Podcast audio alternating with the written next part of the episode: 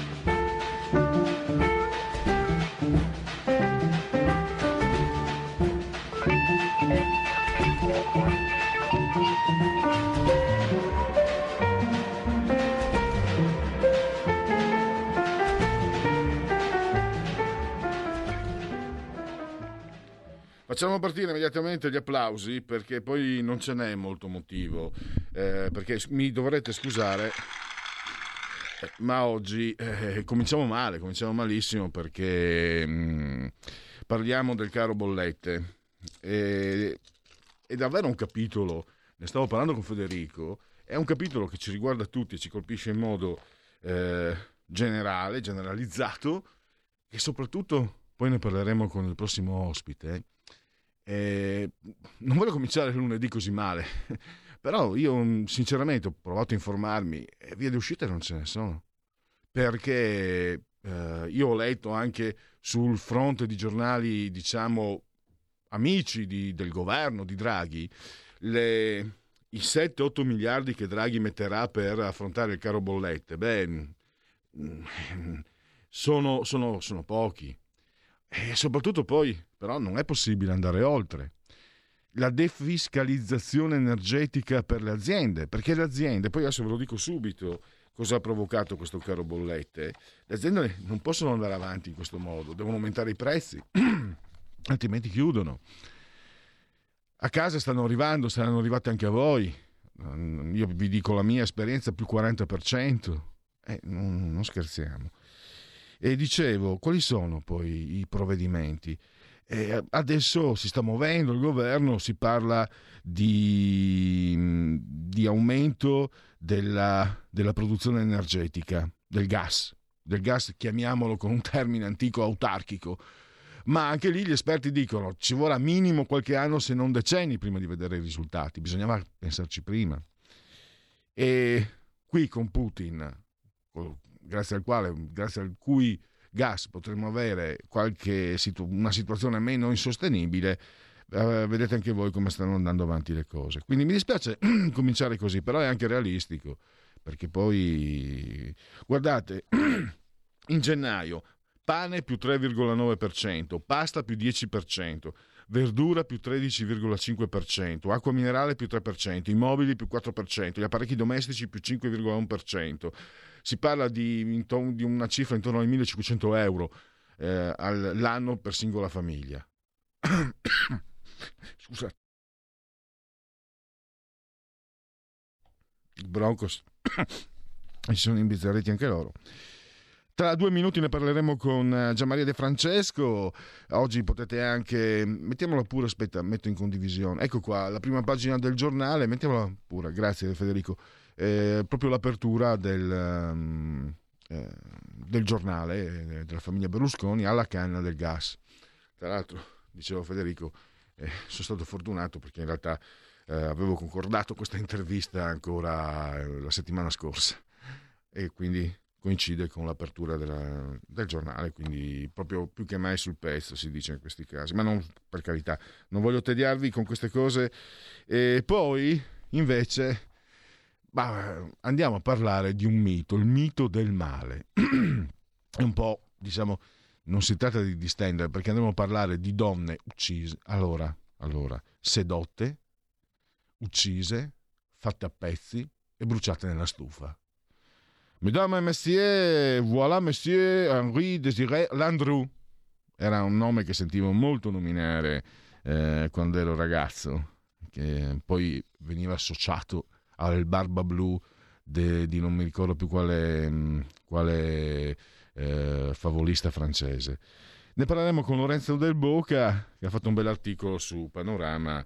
Pensate che al tempo del processo di Landru eh, quel processo oscurò, oscurò l'attenzione su quanto stava accadendo. C'erano accordi internazionali dopo la, la, prima guerra mondiale, lui è stato giustiziato nel 22, il 25 febbraio 1922. Insomma, più o meno come succede per gli italiani in questi anni col Festival di Sanremo. E lo dico con molta tristezza. E e non cambia, non c'è, non c'è, meno tristezza se pensiamo alle bollette. Allora, innanzitutto ecco, lo, lo saluto, lo ringrazio Gianmaria De Francesco del giornale, grazie per essere come sempre a disposizione degli ascoltatori di Radio Libertà, Gianmaria. Eh, buona, buongiorno a tutti. Allora, il tuo articolo che, che apre insieme a Pasquale Napolitano, apre il, il giornale, eh, alla canna del gas, lì c'è già tutto. Allora arrivo a questo, poi eh, Gianmaria, vole, prima mh, mm, volevo anche dirti che volevo chiederti, perché tu hai scritto eh, un articolo sabato sul super bonus e volevo capire se ha ragione Draghi o se ha ragione 5 Stelle. E, e poi c'è anche il fatto inf- dell'inflazione, anche di quello ti sei occupato. Però mm, intanto partiamo sì. da questo, perché poi alla fine tutto, come dicono i francesi, tu se tieni. Tu hai fatto una disamina... Eh, perfetta, no? hai fatto proprio eh, l'analisi dei sintomi della malattia con cifre, no? come, come, i giornalisti eh, seri fanno sempre. E, Gianmaria, è chiaro che non lo puoi esporre tu, però qui non vedo le cure. Sì, c'è il gas autarchico, lo hai, lo hai indicato, i 7-8 miliardi promessi da Draghi per i più non sono, non sono certo sufficienti. Allora, questo è il quadro a te di panarlo in favore dei nostri ascoltatori, Gianmaria. Eh, la cura sarà molto difficile da trovare perché eh, la, l'emergenza è attuale, perché lo, lo, vediamo, lo vediamo purtroppo nella vita di tutti i giorni, è aumentato il prezzo della pasta, è aumentato il prezzo del latte, è aumentato il prezzo della verdura e quindi non si può in nessun modo eh, sfuggire a queste dinamiche, oltre al fatto che le bollette eh, di gas ed elettricità eh, praticamente sono raddoppiate rispetto all'anno scorso. Ora, eh, questa emergenza è presente e qualsiasi rimedio Uh, non può essere uh, intrapreso o in qualche misura uh, messo a punto uh, in, in, breve tempo, se non quello, cioè se non ricorrendo all'unica misura che è il, il, calmiere dei prezzi, quello che si è fatto finora con oltre 10 miliardi di euro da, da, sei mesi a questa parte, cioè da, a partire dal secondo semestre del 2021 e per arrivare a questo sono stati spesi 10,5 miliardi circa per eh, contrastare, soprattutto per i redditi bassi e per le imprese, all'aumento del prezzo delle bollette, tagliando gli oneri di sistema. Ma perché, eh, per, perché l'Italia si trova in questa condizione? Ma non è da sola, però l'Italia eh, ne soffre particolarmente essendo fondata su un'attività manifatturiera da una parte e dal, dai servizi di mercato dall'altra. Eh, L'Italia soffre perché ha scelto eh, di, di punirsi, fra virgolette, eh, rinunciando al nucleare, eh, limitando le estrazioni di gas, limitando o ostacolando uh, l'estrazione di petrolio, perché non dimentichiamolo, l'Italia uh, in Basilicata uh, dispone del maggior giacimento petrolifero che c'è in Europa. Non è che il gas dell'Adriatico e il petrolio di Tempa Rossa avrebbero risolto tutto da un giorno all'altro, però avrebbero contribuito a migliorare la, la situazione. E, e quindi... E, quindi, e quindi c'è questo, uh, Gianmaria io ho paura di vedere poi quello che succederà in passato, quello che è già successo in passato. Tra l'altro, per come ho posto io anche il tema, l'ho messo in termini quasi drammatici. Eh, la parola urgenza la prevalenza, però non vorrei vedere quello che accadde in passato, quando si disse crisi energetica e si disse allora proviamo con, eh, anzi eh, l'Italia era già produttore di energia atomica, nucleare. Eh, adesso tu hai appena nominato il gas, il petrolio, eccetera. Un... Adesso stiamo parlando di un problema urgente, però l'urgenza non deve eh, far dimenticare che è meglio muoversi adesso, anche perché la, l'obiezione è sempre, eh ma tanto, l'hai anche riportata un'obiezione del genere, ma tanto gli effetti si vedranno tra qualche anno, forse decenni. Beh, intanto comincia perché altrimenti, come diceva Confucio, anche il più lungo cammino inizia con un singolo passo. Eh, no, in realtà non, non, ci vorrebbero in teoria decenni. Eh, per il gas eh, bastano pochi anni eh, perché è chiaro che un, eh, l'aumento dell'estrazione non è che comporta la disponibilità immediata, bisogna anche eh, disporre e, e, rimodulare i sistemi di stoccaggio, però diciamo se le autorizzazioni e se i processi eh, si concretizzassero e si svolgessero nel più breve tempo possibile, in un paio d'anni l'Italia sarebbe in grado di eh, eh, almeno raddoppiare la propria produzione di gas che adesso è ai minimi storici. Eh, dal mio punto di vista, lo stesso discorso si può fare eh, per il nucleare, che è un tabù, eh, perché è chiaro che tutti adesso parlano di eh, quarta generazione eh, oppure di eh, fusione nucleare e di, e di ovviamente delle tecnologie che sono allo studio, però in realtà ehm, ci sono già tecnologie disponibili delle quali non si parla, che sono i reattori che si usano eh, nelle altre parti del mondo. Quel, quei reattori sono facilmente installabili, si tratta solo di individuare i siti, eh, eh, di chiudere il ciclo perché poi eh, l'Italia da ormai una decina d'anni deve eh, dire dove vuole fare il deposito nazionale delle, dei rifiuti radioattivi, che è un obbligo per il quale rischiamo la procedura di infrazione dalla Commissione europea.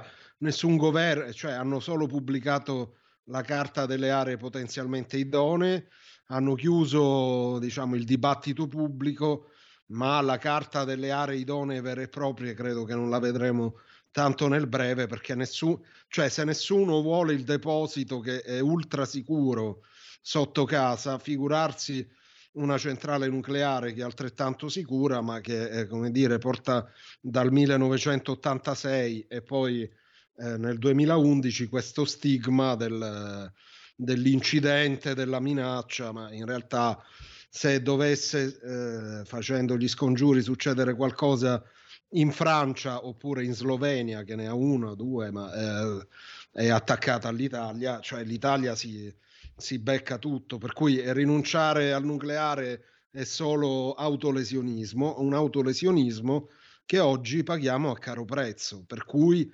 bisogna, cioè una centrale nucleare in due o tre anni, non una, due, tre, quattro, non risolvono, però come il, il raddoppio dell'estrazione di gas, aiuta. E più ne costruisci, meno dipendi dalle eh, dinamiche legate agli idrocarburi, eh, delle quali sono ricchi soprattutto i, eh, i paesi, eh, diciamo, medio orientali o asiatici, eh, dove i problemi geopolitici sono all'ordine del giorno, basta una tensione Russia-Ucraina, basta una primavera Uh, basta una primavera araba, eh, i prezzi si impennano e le bollette salgono.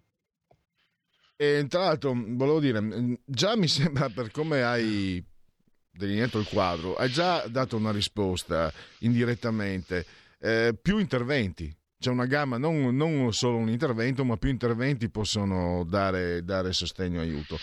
Però, tra l'altro, sulle, sulle, centrali nucleari è successo qualche anno fa dalle mie parti, eh, piccolo guasto, piccolo incidente in Slovenia, in centrale slovena, eh, il vento ha portato tutto a Trieste, quindi alla mm. fine, ecco, eh, tanto per sottolineare no, quanto fosse corretto.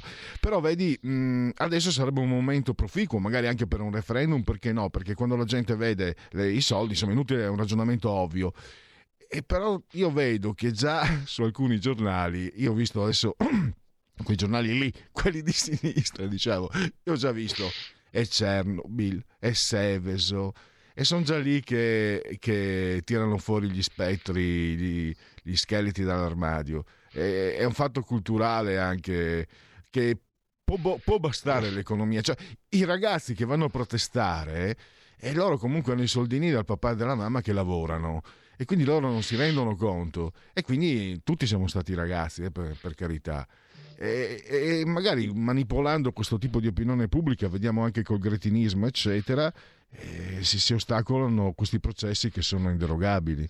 Quanto, quanto può incidere? Quanto, come si può convincere? Come si può fare in modo che questo non ostacoli ancora di nuovo come è già successo in passato un, un'evoluzione necessaria ma eh, allora, eh, volendo parlare senza appunto fare i talebani, diciamo che le energie rinnovabili sono positive, hanno solo un, hanno solo un lato negativo, diciamo, eh, che è quello della discontinuità, cioè non è come produrre elettricità dal gas, dall'acqua, dal petrolio, eh, dall'uranio, che ci sono sempre, il vento, il sole, uh, non, per loro natura meteorologica uh, non, non, possono esserci sempre. Quindi hanno questo problema di fondo che tuttavia con gli accumulatori si può anche superare. Quindi dire produciamo più energia da fonti rinnovabili non è un male di per sé perché produrne di più è sempre, eh, lo dico alla catalano, è sempre meglio che produrne di meno.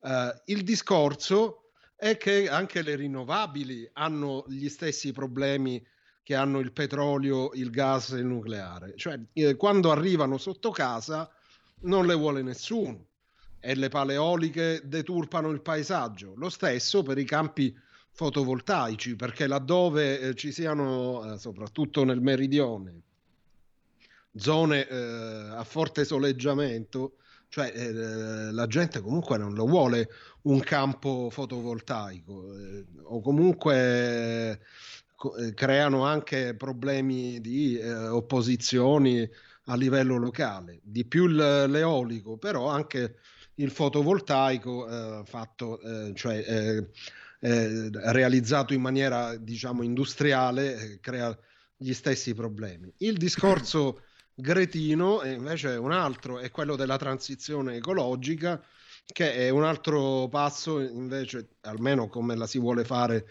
soprattutto in Europa verso il precipizio. Perché passare a produzioni eh, penso soprattutto all'auto ma ce ne sono tante altre eh, a impatto zero cioè sostituendo il modo di produzione tradizionale dell'energia con quello, da, con, quello eh, con, con, altre tecnologie, non dico solo con l'utilizzo delle rinnovabili, ma eh, laddove si può sostituire i motori termici con i motori elettrici, eh, significa fare un doppio danno, eh, almeno per il momento. Numero uno, eh, si penalizza e si rischiano di eh, radere al suolo centinaia di migliaia di posti di lavoro in tutta Europa. In secondo luogo, eh, l'elettrico, come vediamo adesso, eh, in qualche modo bisogna generarlo e quindi,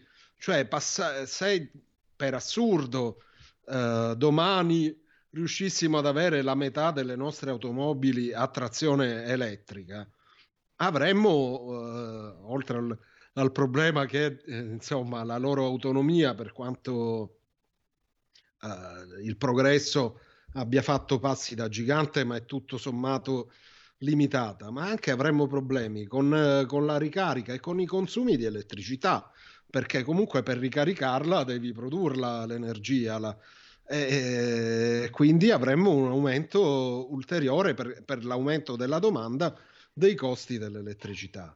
E il problema cretino è questo, secondo me, più che il puntare sulle rinnovabili, è una transizione, cioè è l'accelerazione scriteriata della transizione ecologica. Tra l'altro proprio il ministro della transizione ecologica la scorsa settimana ha detto che eh, gli aumenti nel 2023 rischiano delle bollette rischiano di essere maggiori delle, delle, entrate del PNRR e quindi ecco prima di chiudere abbiamo purtroppo pochi minuti ancora. Volevo eh, un tema molto importante l'inflazione che hai, che hai affrontato nei giorni scorsi Ecco, eh, evitare, evitare mh, di fare quello che è stato fatto negli anni 70, cioè agganciare i salari all'inflazione. Io come salariato sono un po' preoccupato, però, sono, però ricordo che quell'effetto ottenuto da battaglie sindacali in realtà poi eh, dovette essere in qualche modo soppiantato perché economicamente non dava frutti utili a nessuno. E, e il rischio di, di ritornare a ripetere quell'errore eh, il rischio c'è eh, perché eh, la moderazione salariale che si persegue da, da 30 anni a questa parte, soprattutto in Italia, ha fatto sì che la, la, crescita dei salari reali e dunque dei redditi sia stata molto, molto moderata, anche troppo si potrebbe dire. Eh, il problema è che agganciando i salari all'inflazione, eh, eh, l'inflazione cresce perché nel momento in cui si può mantenere eh, la parità di potere d'acquisto, si, fa, si effettuano gli acquisti eh, ordinariamente e dunque la domanda resta stabile in un contesto di prezzi che salgono e i prezzi salgono ancora di più. Dunque eh, non, è, non può essere quella la, la soluzione. Uh, forse non può, non può essere neanche, ma non lo dico criticamente, la proposta di Confindustria che è quella di mettere eh, nella contrattazione di secondo livello eh, i, eh, il recupero dell'inflazione sotto forma di maggiore produttività, anche se non è una brutta idea in sé per sé, cioè nel senso che se uno lavora di più, uh, guadagna di più o se uh, diciamo eccelle particolarmente uh, nel, nel, suo lavoro, in qualche modo ottiene dei premi che gli consentono di eh, non, so, non, sentire questi effetti. Non è negativo.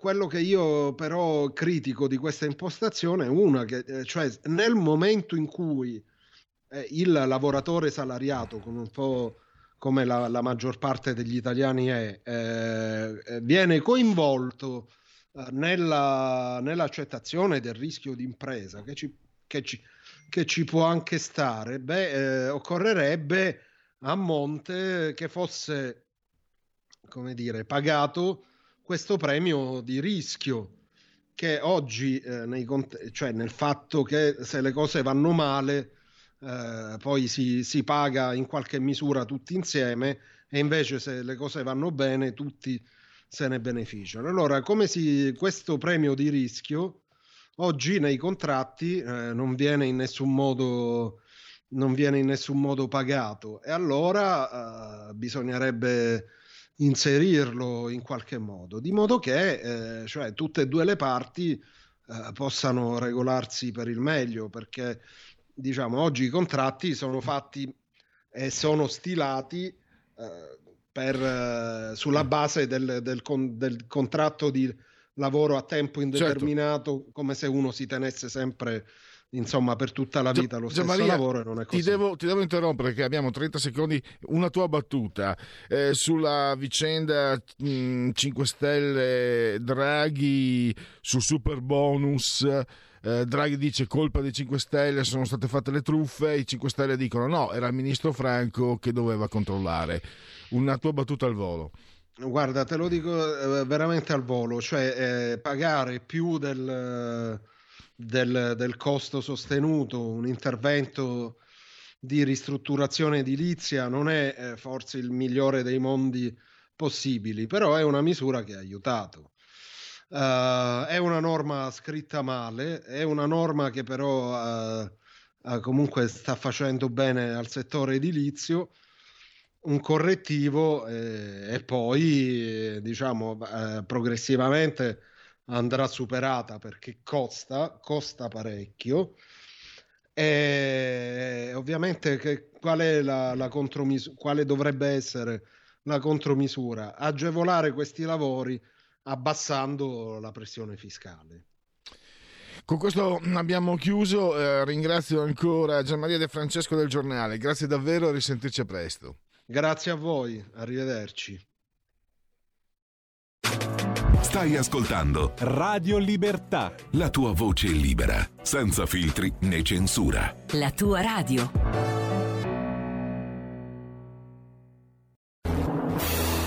Il mondo di Tarkus, Gabriele Manzini e Sandro Roda in un viaggio attraverso la storia della musica progressive dalla nascita alle nuove contaminazioni. Ogni sabato dalle 21.30. La tua radio. Stai ascoltando Radio Libertà, la tua voce libera, senza filtri né censure, la tua radio.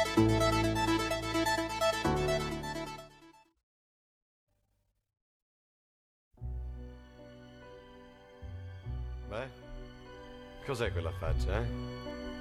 Dai, su, non ne facciamo un dramma. Vedrai che quando sei guarito ci ridi sopra.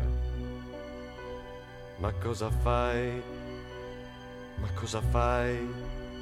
Dai, non piangere. Sei peggio di un bambino. Ma guarda un po' alla tua età. Dai, finiscila. Che vuoi che sappiano le suore? Ma smettila fissato. È chiaro che guarisci. Ma che ti metti in mente? vedrai che starai bene, vedrai, vedrai, vedrai. Andremo in giro insieme, troveremo il bosco pieno di animali. E poi andremo con la barca dove il mare è alto in mezzo ai pesce cani. E dopo stanchi morti andremo fuori a cena dalla zia Morina che ci farà il coniglio e ci darà quel vino che c'ha solo lei. Vedrai, vedrai, ci ubriacheremo insieme e canteremo in coro le nostre canzoni. E poi ci butteranno fuori e sveglieremo tutti pieni d'allegria.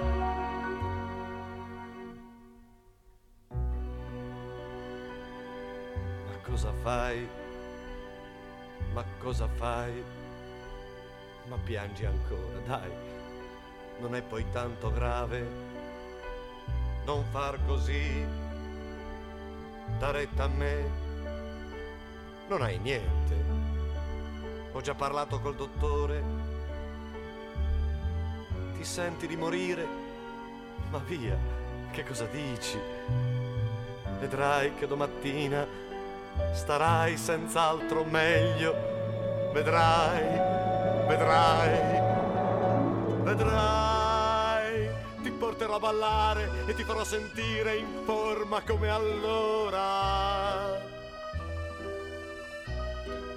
Vedrai le nostre mogli a casa andremo in giro soli in cerca d'avventura e come da ragazzi tu sarai il migliore mi farai soffrire mi ruberai la donna e mi dirai ridendo che ami solo lei.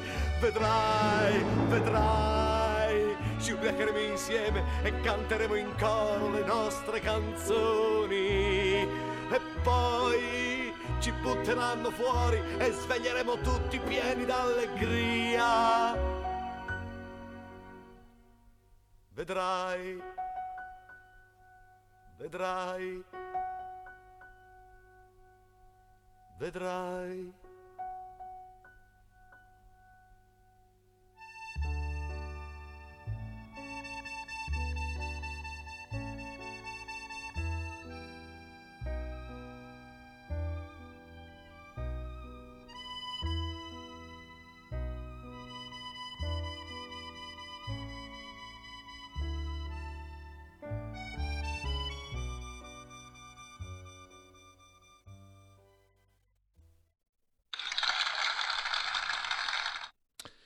Applausi sono per uh, Giorgio Gaber, uh, la proposta musicale del punto politico provvisorio di Radio Libertà.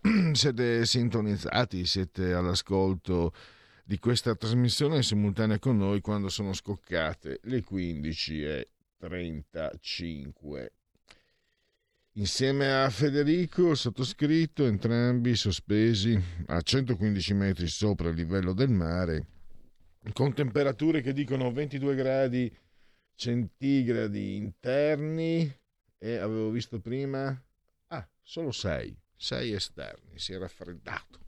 C'è un'aria un po' freddina, magari nevica, chi lo sa. Eh, il Ah, dimenticavo, 78% la pressione, 1026.5 millibar la pressione, 78% l'umidità. E il tutto nel vigesimo quinto giorno di piovoso, mese del calendario repubblicano. Eh, dicono i gregoriani che nei 320 di giorni mancano alla fine, per tutti invece è un lunedì, lunedì 14 febbraio, anno domini 2022 o 2022 che dir si vogliono. Un abbraccio forte, forte, forte, forte alla signora Carmela, alla signora Clotilde la signora Angela che ci ascoltano, ci seguono, ci vedono anche dal canale 252 del televisore. C'è anche il 740 o 740 e poi grazie alle applicazioni, le scaricate facilissimamente, iOS Android, ci potete seguire ovunque voi siate sulla costa terrestre attraverso smartphone, iPhone, smart television, Fire TV. Eh, Alexa, accendi Radio Libertà passaparola ve ne saremo riconoscenti, tablet, mini tablet, iPad, mini iPad e poi naturalmente cullati dall'agile suono digitale della Radio DAB e su internet eh, tramite YouTube e anche dal portale della nostra radio. E proprio su quel, da quel portale potete abbonarvi, lo sapete, il claim dice fatti sentire per sostenere la tua radio, per partecipare in prima persona dei programmi preferiti abbonati a Radio Libertà anche perché è facile, economico e democratico. Andate sul sito radio, lo potete fare andando sul sito radiolibertà.net, senza accento, Radio Libertà, sostienici e abbonati.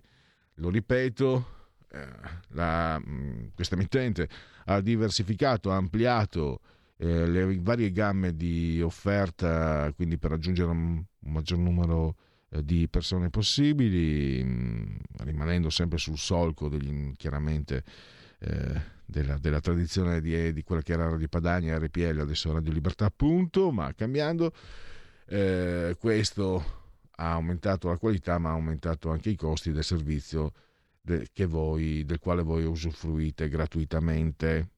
Bell'avverbio, eh? gratuitamente. Quindi se volete avvalervene ancora, mm, diciamo è, è utile per tutti appoggiare e sostenere questo servizio. Uno dei metodi è naturalmente l'abbonamento, un abbonamento che però non è a fondo perduto perché vi diamo qualcosa in cambio. E cosa vi diamo in cambio voi stessi? 100 secondi per eh, lo speaker corner 16 euro mensili 16 euro per 100 eh, secondi per dire tutto quello che volete il livello editore 8 euro il vostro nome nel grande libro degli editori di Radio Libertà livello ospite 24 euro sarete voi gli intervistati dal vostro conduttore preferito, livello conduttore sarete voi insieme al vostro conduttore preferito a intervistare, quindi il uh, microfono dalla parte del manico e poi infine creator uh, 40 euro. Pro- preparerete una trasmissione insieme al vostro conduttore preferito. E adesso c'è una prima telefonata. Pronto? Eh, buongiorno Pellegrini, sono Luca da Colico. Ho ascoltato con attenzione quello che ti ha detto il tuo collega del giornale e vorrei fare, vorrei fare notare queste cose. In merito ai salari medio dei lavoratori italiani, faccio presente che negli ultimi dieci anni è calato del 6,5%, mentre nel resto, in tutto il resto d'Europa è aumentato. In Francia e in Germania i salari medi negli ultimi dieci anni sono aumentati del 32% e quindi noi oggi abbiamo un differenziale del 38,5% rispetto all'operaio tedesco. Seconda cosa, i bonus edilizi. C'è un dettaglio, i bonus edilizi servono soprattutto all'efficientamento energetico, cioè il modo per consumare meno energia per scaldare le nostre case e essere meno dipendenti da quello che riguarda l'energia. Mi stupisco che Giorgetti, che è una persona intelligente, abbia attaccato i bonus dicendo che bisognava favorire l'industria, quando un'industria la si può delocalizzare bene, un condominio delocalizzarlo un pochino più complicato. Mi, mi fa piacere che il segretario Salvini oggi abbia ribadito, ribadito dell'importanza dei bonus nell'edilizia. Grazie dell'ascolto Pellegrini e buona trasmissione. A presto. Va bene, grazie a Luca. Mi sembra c'è un'altra tele- eh, televisione. Perché ho detto televisione? Un'altra telefonata. Prego. Ciao Pellegrini, sono Marco da Mantova. Ciao.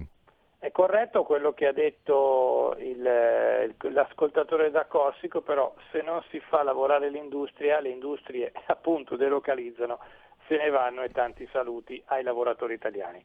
Allora, secondo me eh, hai fatto bene a intervistare poco fa il giornalista che prima della pubblicità ci ha parlato dei problemi del, del gas e tutto il resto.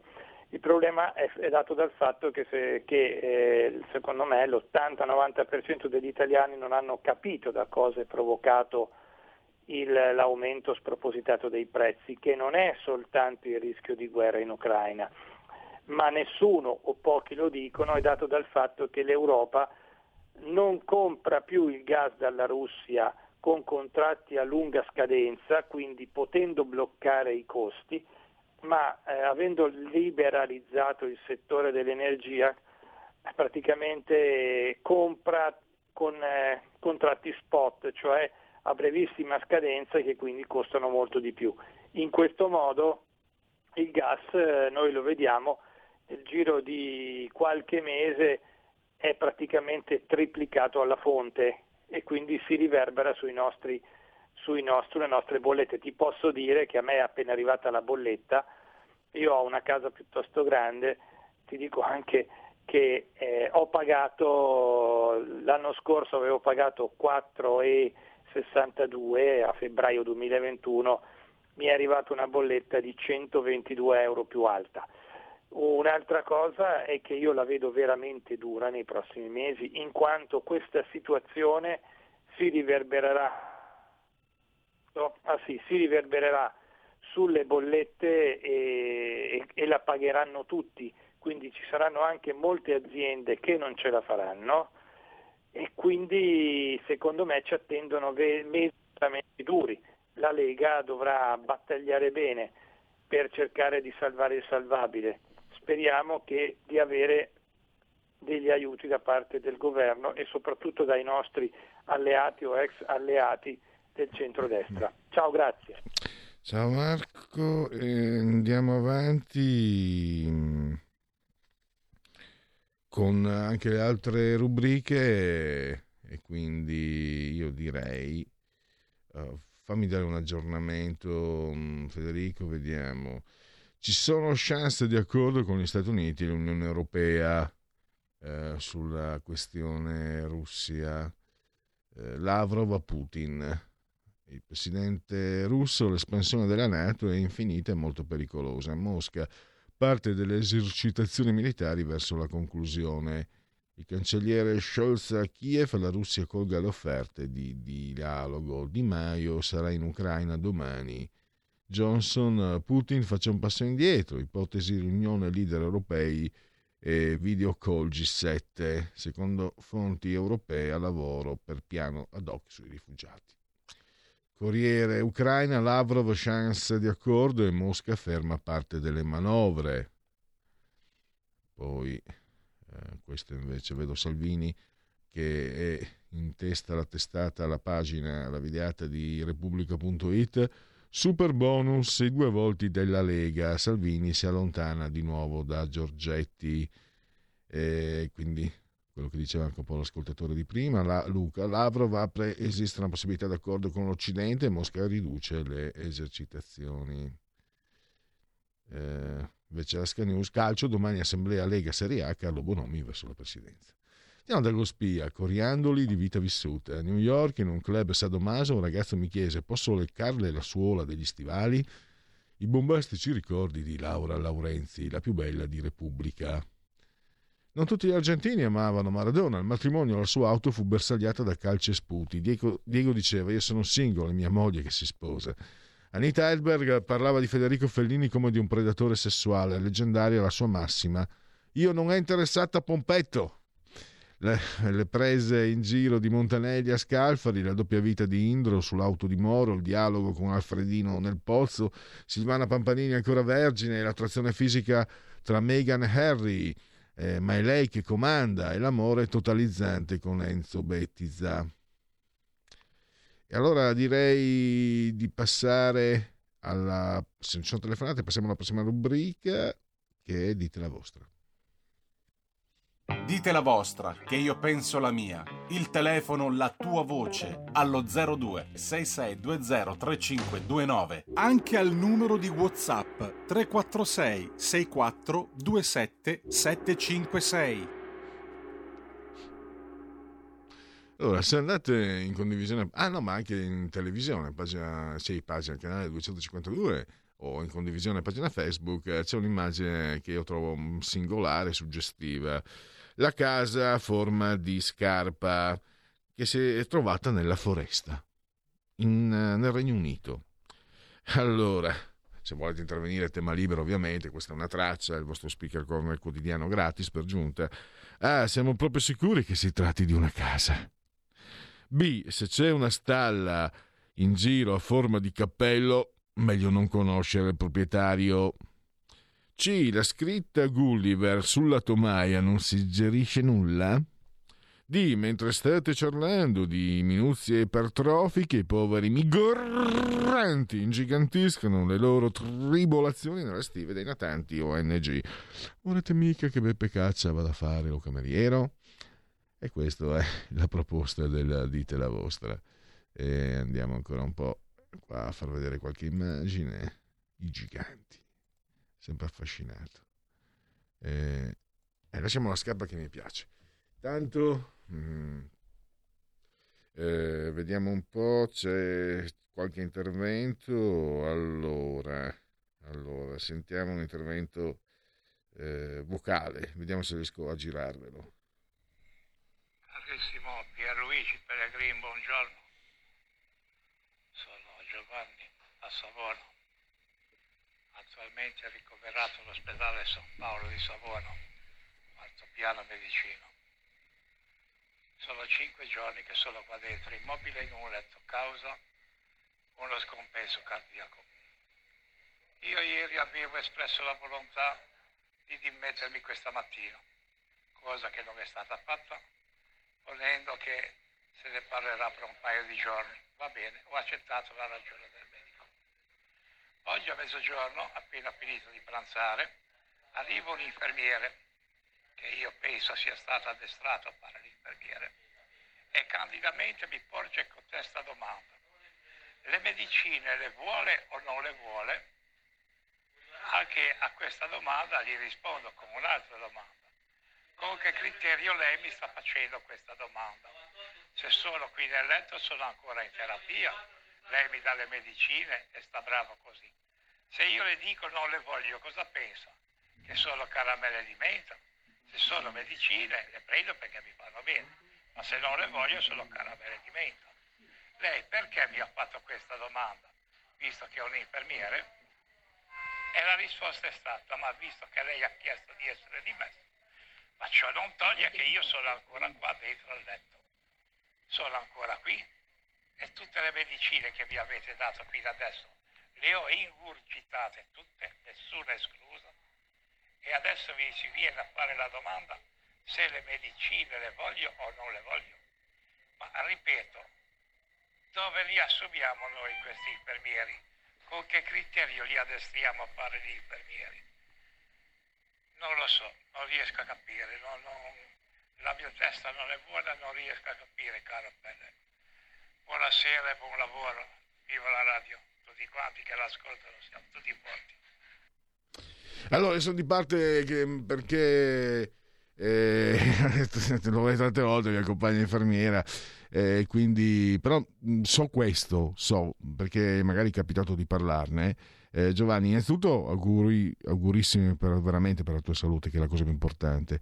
È una questione, mi spiegava mia compagna, soprattutto ma da più di qualche anno, una questione di, di, di rischi legali. Cioè se tu hai chiesto di essere dimesso e magari eh, prendi una medicina senza dare una sorta di clausola liberatoria e poi questa medicina ti fa un effetto, per, effetto negativo, per quello, la sto spiegando in soldoni, ma grosso modo eh, so che per quello che mi consta è così, poi non ho approfondito, tu potresti fare causa. E quindi quella liberatoria serve perché mi diceva sempre la mia compagna che è molto più frequente di quanto non si pensi cause di pazienti, anche su cose francamente che non, non sono nemmeno ragionevoli, però si fa subito causa. Ecco, questa è la spiegazione che sono in grado di dare io. Anche una telefonata, pronto? Sì, buon pomeriggio Gino di Ostia. Mm, vorrei accennare qualcosa sul, sulla giornata del ricordo, forse mh, mm, è un po' fuori tema in questo momento, ma sono pochi giorni che è passata. Ecco, vorrei proprio parlare eh, su, sull'eccidio di Porsus, che non se ne parla quasi mai, se ne parla poco. E nessuno ci, eh, ci, spiega o ci dice che addirittura eh, ehm, la brigata Osoppo si stava spostando verso, il, verso Gorizia per difendere la linea di confine in vista della, della del nono corpo d'armata sloveno che voleva arrivare fino su al tagliamento. E, la, e i, i, nostri cari garibaldini comunisti, mi, mi sembra proprio la brigata la brigata Garibaldi del Natisone, hanno intercettato la brigata Soppo, hanno, li hanno fatti fuori con l'inganno, li hanno fatti fuori e, e, e nella brigata Soppo il comandante era era lo zio di, di, un famoso cantautore eh, dove addirittura ha trovato mo- la morte anche Pierpa- il fratello di Pierpaolo Pasolini. Ecco, di queste cose se ne parla poco, invece ai, ai cari negazionisti comunisti bisogna ricordargliele sempre. La saluto Pellegrini, di nuovo buon pomeriggio, grazie. Grazie a questo ascoltatore e noi andiamo avanti intanto eh, no tap, no centrali, no trivelle, ecco famos- la famosa decrescita felice che felice proprio non è, scrive se posso dirlo con, amaramente Alberto. Eh, nulla, no, n- nulla da aggiungere, nulla da togliere questa frase. No tap, no centrali, no trivelle. Ecco la famosa decrescita felice. Eh, Dunque, allora, perché la nostra Radio Libertà non ha che sappia un'agenzia pubblicitaria che ci trova pubblicità anche regionale pur mantenendo la nostra libertà? Grazie Maurizio. E giro la domanda a, agli addetti ai lavori. E, e, e, non aggiungo altro. Il centrodestra attorno a un tavolo e scrivere un preciso e condiviso programma come fatto con i 5 Stelle e la Lega, altrimenti chiacchiere perdenti come ultimi anni. Sempre Maurizio che saluto. E... Ehm, ancora un'altra telefonata. Pronto? Pronto, ciao Pelle, sono ciao. Guglielmo Brescia. Ascolta, ma eh, io praticamente, eh, che io l'ho visto fare, eh, tu non so se le, le conosci le, le bobine di Tesla.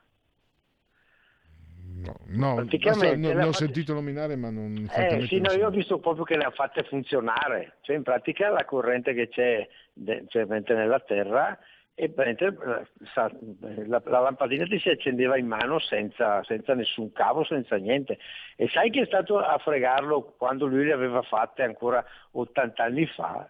È sempre il caro capo del, del signore che abbiamo messo noi a comandare la, la, è stato lui a mandarlo di, a, a, a togliere i finanziamenti quando aveva capito che con quella cosa lì lui voleva dare la corrente gratis a tutti.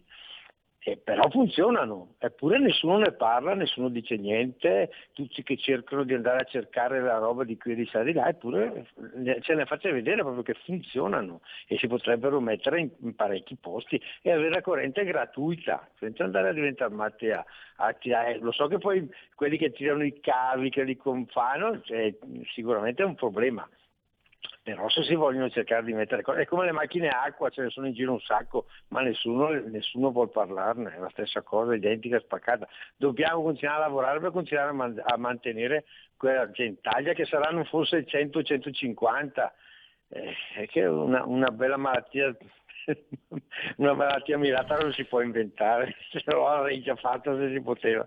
Ciao bello. Ciao uh, William, uh, Ancora un'altra telefonata, pronto? Pronto, ciao Pierluigi, Marco da Torino. Ciao. Mi rifaccio all'ascoltatore precedente, quello che parlava della, della, dello, diciamo, del massacro di Pozzo, ha perfettamente ragione, ma non solo la, diciamo, la, l'informazione di regime, ma eh, anche il regista Enzo Martinelli, l'autore di film magistrali, soprattutto scomodi, controcorrente, come Vaillant, come Il mercante di pietre preziose, come Barbarossa, ha fatto fatto un film proprio Portus ed è stato completamente ignorato dai, non solo dai media ma da tutta l'informazione. Eh, quindi la capa, si stende non solo sulle, su, sui dati storici ma anche sugli, sugli spettacoli. Comunque eh, vorrei sapere, ne approfitto per chiedere che fine ha fatto Renzo Martinelli, perché probabilmente essendo una persona onesta, scomoda eh, e soprattutto invisa al regime, non, non so, mi pare abbia fatto anche un film su Marco Daviano, ma, ma sono tutte delle quelle, quei piccoli gioielli che, che, ha realizzato sono stati completamente eh, quasi ignorati. Vabbè, andiamo avanti così, eh, siamo in un regime e teniamo duro, anzi durissimo. Ciao. Allora, grazie anche all'ascoltatore. Il tema cinema non toccatemelo però. È, ehm, è, tutto vero quello che ha detto questo ascoltatore sul fatto che chiaramente o sei dei loro o non vai da nessuna parte. Però posso permetterlo perché ho anche studiato qualcosina e ho un certo tipo di preparazione. Martinelli non è esattamente un, un grande artista, un grande regista.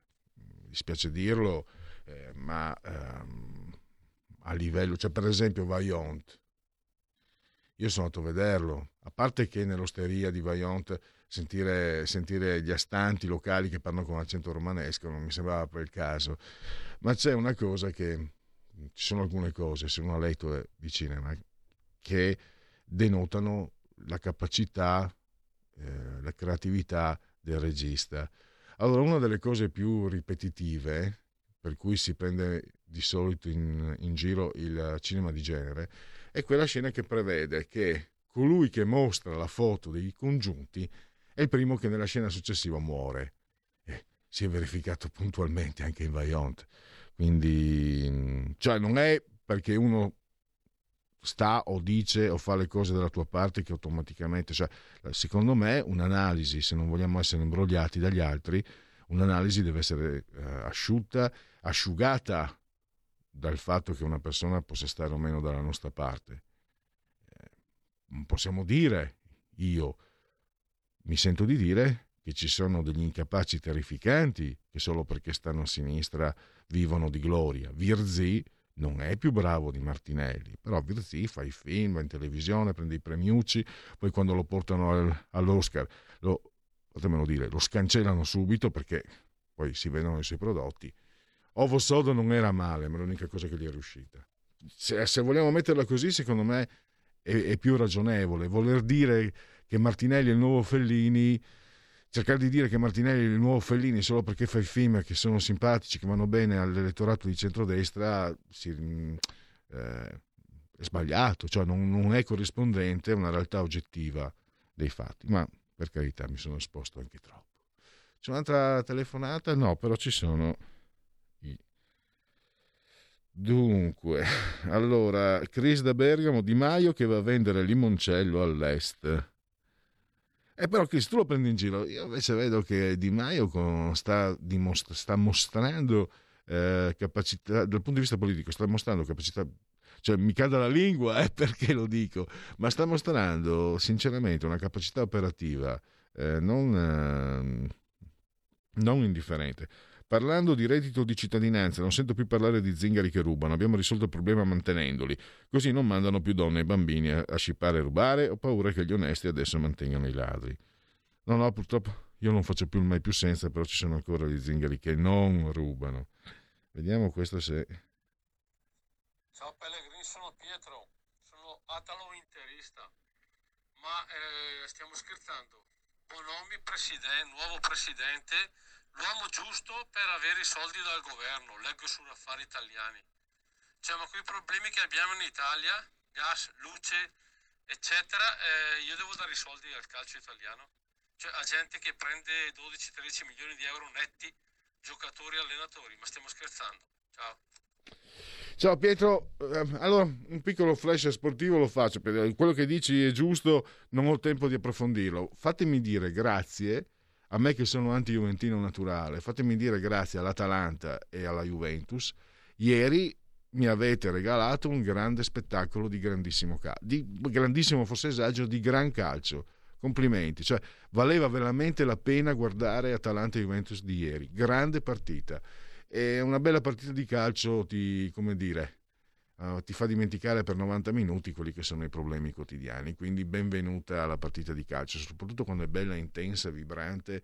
Gol di Malinowski da paura, da paura, di Bala che ha fatto dei numeri. Bene. Eh, time out.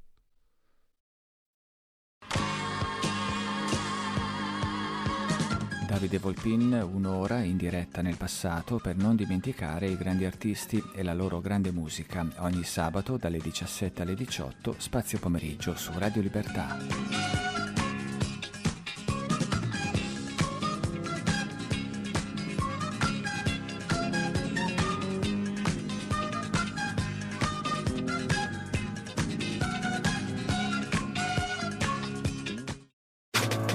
Stai ascoltando Radio Libertà. La tua voce libera, senza filtri né censura. La tua radio.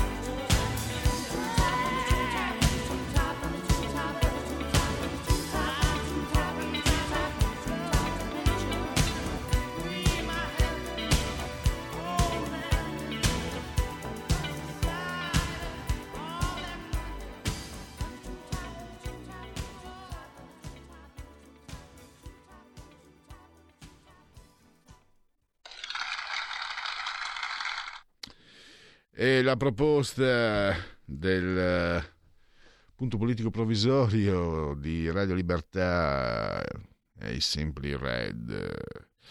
Allora, ci sono le rubriche, se volete intervenire alle vostre telefonate, aggiornamenti e vi ricordo che alle 16.40 terza pagina con Lorenzo del Boca per parlare di un criminale che ha fatto la storia del crimine, Landru. 10 donne uccise, fatte a pezzi, bruciate, ma eh, si sospetta siano state molto di più, almeno 62. Allora, anche qualche vostro intervento? Allora, questo è, l'ascoltatore non è assolutamente paragonato Martinelli a Fellini. Cazzo se sei acido spocchioso.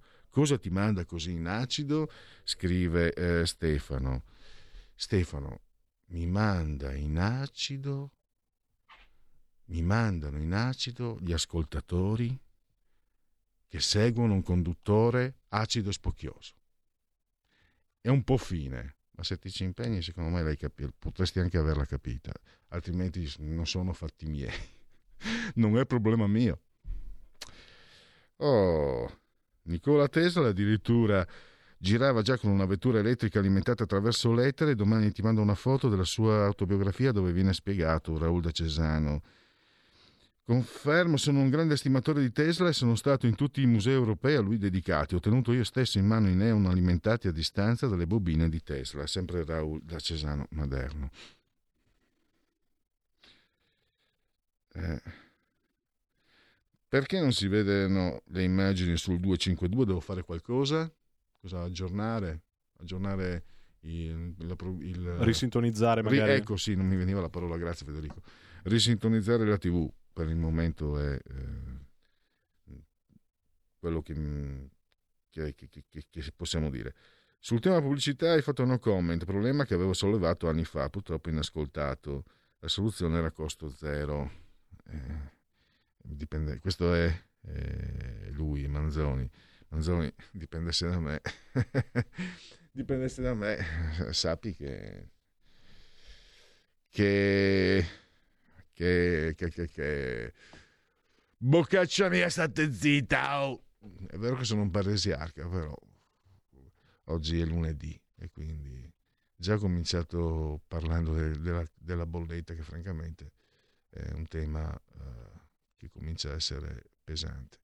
Allora, e poi parleremo di un assassino che faceva le donne a pezzi, le seduceva. E pensate che era, pensa che era piccolo, tarchiato, calvo, grasso però scriveva lettere meravigliose, si presentava come un vedovo eh, benestante e poi le sceglieva bene, racchiotte non troppo brutte ma neanche troppo belle, non troppo ricche, possibilmente senza parenti, una aveva un figlio, gli lo ha ucciso, è un mostro, era anche un sergente in congedo lui, mancato ingegnere. Allora andiamo con una rubrica che manca nel nostro carnet. Eh, segui la Lega. Segui la Lega è una trasmissione realizzata in convenzione con La Lega per Salvini Premier. Dunque, segui la Lega prima che la Lega segua te alla Marciana o prima che la Lega seguisca te alla Pellegrina non cambia il sito che è legaonline.it, eh, scritto legaonline.it. Tante sono le cose che si possono fare qui dentro, qui vi eh, iscrivervi alla Lega Salvini Premier, per esempio, tramite il versamento di 10 euro lo potete fare anche tramite PayPal senza che vi sia la necessità di essere iscritti a PayPal, poi il codice fiscale, i dati e quindi vi verrà recapitata la magione la tessera Lega Salvini Premier per via postale. D43 il codice della Lega, usalo per il tuo 2 per 1000 di Domodossola, 4 il voto in matematica, 3 il numero perfetto. D43 è il codice della Lega. E poi le apparizioni radio-televisive degli esponenti politici della Lega. Dunque, eh, beh, questo è già passato, quindi c'è Edoardo Rixi. Eh, comunque è stato, beh, lo dico perché magari ci sono, c'è la possibilità del, visto che per radio c'è la possibilità del, ah no, Rai, non lo so, eh, con Rai Play forse, non lo so, eh, Rai 1 alle 15.20 ho ospitato Edoardo Rixi, la trasmissione si chiama Oggi è un altro giorno. Lucia Borgonzoni invece alle 18.30, sempre di oggi, Rai News 24, sottosegretario per la cultura, la senatrice Lucia Borgonzoni. Questa sera Silvia Covolo a Radio Cusano TV alle 22. Domani, quella che è stata la voce storica dell'ex Radio Padania, il presidente dei senatori a Palazzo Madama, Massimiliano Romeo, dove alla 7 la, l'emittente, la trasmissione si chiama L'aria che tira. Eh, l'ora le 11, le 11 del mattino, diciamo piuttosto presto, quando albeggia. E poi, sempre domani al pomeriggio 17.15, l'assessore regionale lombardo Guido Guidesi a Sky TG24 17.15, ripeto, la rubrica si chiama Economia. E chiudiamo con Federica Zanella, dopodomani, mercoledì all'alba, nel cuore della notte, orario antelucano, 9.40 del mattino alla 7, coffee break, Federica Zanella. E direi che persegui la Lega, come dicevano i miei avi francesi, chissà se c'era anche l'Andrew in mezzo. Sassufi. Segui la Lega è una trasmissione realizzata in convenzione con La Lega per Salvini Premier. Allora, ancora messaggi, ancora messaggi. Eh, Raul ci dice che la TV si vede anche sul vecchio 740. Benissimo, ancora meglio. Eh, provate, come diceva Federico, a risintonizzare i canali. E Adesso qualche aggiornamento. Eh, ci sono chance di accordo con gli Stati Uniti e l'UE, quindi ancora non, nulla di nuovo sul fronte orientale, eh, stando alle nostre agenzie. E poi niente, qui eh, l'Asca News Bonomi presidenza eh, che, eh, della Lega Serie A che ha incontrato assolutamente eh, il, la contrarietà di un nostro ascoltatore. Da domani gli over 50 al lavoro, ma con il super Green Pass. Niente tampone per ottenerlo, ma vaccino, booster o guarigione.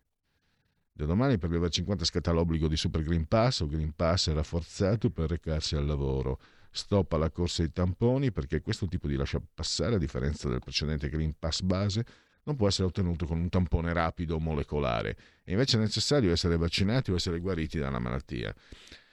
Più precisamente, dopo la prima dose è valido dal quindicesimo giorno dopo la somministrazione fino alla dose successiva. Dopo la seconda dose è valido per sei mesi. Dopo la dose di richiamo è illimitato. Niente obbligo solo in caso di comprovate controindicazioni cliniche per il vaccino documentate e attestate dal medico di medicina generale o dal medico vaccinatore, come chiariscono le FAC dedicate del Ministero. Quanto chi ha contratto la malattia, la venuta immunizzazione a seguito di malattia naturale, comprovata dalla notifica effettuata dal medico curante, determina il differimento della vaccinazione.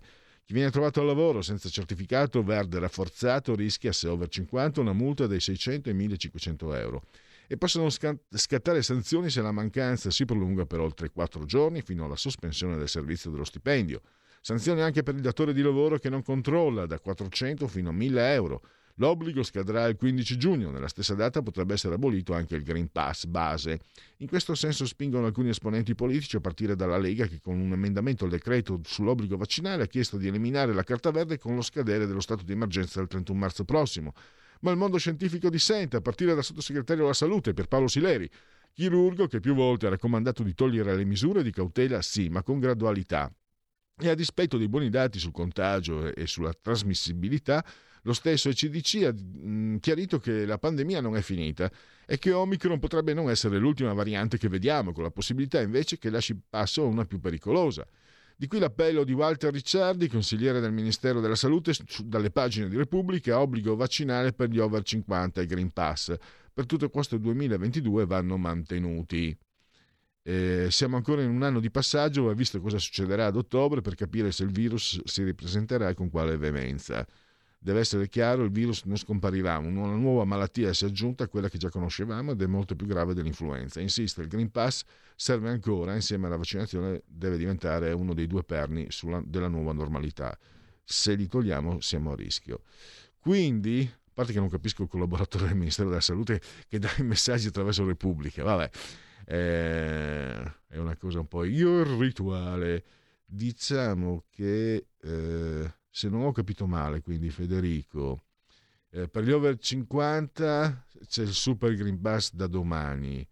Eh, il Super Green Pass prevede vaccino, non è previsto tampone, quindi eh, se hai fatto il terzo richiamo sei a posto, se hai fatto il secondo sei coperto per sei mesi eh, e se hai fatto il primo sei coperto per 15 eh, giorni se non sbaglio.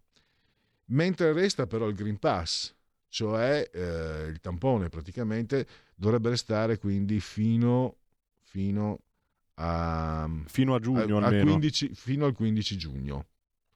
Quindi, no, lo dico anche perché Federico ha anche l'incarico ingrato, antipatico di fare di, quello, di, di colui che controlla, cioè antipatico, ingrato, bisogna fare uno deve, cioè, e siccome per motivi anche di, di praticità i tecnici sono quelli che magari anche perché loro passano più tempo fisicamente qui dentro e anche perché è più... Cioè, se, un, eh, se, adesso suona qualcuno, non è che posso dire scusate, eh, gentili ascoltatrici e ascoltatori, vado a fare a controllare il Green Pass a, un, a uno che magari è passato per sbaglio solo per, per, salutare, che sarà sempre il benvenuto, ma e quindi eh, è stata una comunicazione di servizio a beneficio di tutti, perché così abbiamo capito per, per il momento come stanno le cose. Vediamo un po' cosa succederà in, in avanti. E adesso vediamo cosa succede con i fantomatici, meravigliosi, generosi, genetriaci. La verità è che sono cattivo, ma questo cambierà. Io cambierò. È l'ultima volta che faccio cose come questa. Metto la testa a posto, vado avanti, rigo dritto, scelgo la vita. Già adesso non vedo l'ora. Diventerò esattamente come voi. Il lavoro, la famiglia, il maxi televisore del cazzo, la lavatrice, la macchina, il CD e l'apriscatole elettrico.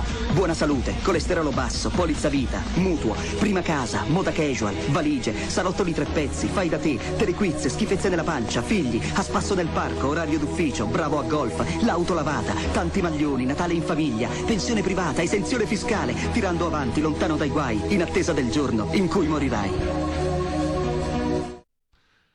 Genetriaci. Eh, che succede? Eh, un, attimo, un piccolo problema tecnico che provvederò. Eh, ecco qua. Scusate, non ho tutto a posto. Allora, c'è il figlio che fa il baiordo, come direbbero a Trieste, più o meno. Allora, genetrici ricorrenze e commemorazioni del vigesimo quarto giorno di piovoso, che è un mese del calendario repubblicano, come tutti dovreste sapere. Eh, per i gregoriani 320 giorni alla fine, magari anche meno, per tutti è un lunedì, lunes 14 di febbraio, anno domini 2022 o 2022 che dir si voglia. Nel 1876 lo scozzese Alexander Graham Bell fa domanda di brevetto del telefono disse Bell, i due nemici della felicità sono il dolore e la noia. Leon Battista Alberti, scrittore, architetto e soprattutto architetto, solo e senza virtù chi non la volle. Ah. Thelma Ritter, attrice, 6 nomination, 0 Oscar. C'è, pe- c'è una cosa peggiore di una donna che vive da sola, una donna che dice che le piace vivere da sola un sindacalista storico statunitense, Jimmy Hoffa, gli dedicarono anche un film, credo. Poi la fascinosissima, quelli della mia generazione non possono non essere affascinati da Enza Sampo, giornalista e conduttrice, è stata anche finanziata con un Bartoeco. Poi l'ha, l'ha lasciato lei, mi sembra. E beh. Alan Parker, uh, grandi film. Dunque, eh, Fuga di mezzanotte è un film che non si, visto che si parlava di cinema prima, e queste sono le mie competenze. Fuga di mezzanotte è un film che non si deve perdere, eh, molto divertente anche per la colonna sonora, molto... Mm, molto accattivante i Commitments, poi eh, bah, a chi piace Mickey Rourke, a me è piaciuto, quindi Angel Art che non è un capolavoro, discreto Mississippi Burning, eh, anche per il regista, per l'attore protagonista del quale non ricordo, c'era William Dafoe, un altro attore che non ricordo, bravissimo, e c'è un film che è una piccola, è una, è una perla, eh, semi sconosciuta con Matthew Modine eh, e um, il, il, nipote di Francis Ford Coppola eh, che è stato soppiantato anche ebbe un po' il suo momento di fama alla fine anni 80 che poi purtroppo è stato completamente cancellato perché stato, gli si è sovrapposto anche per analogia di titolo Le ali della libertà che è un film che francamente io non ho visto di quale mi dicono tutti un gran bene ecco questo era Birdi le ali della libertà.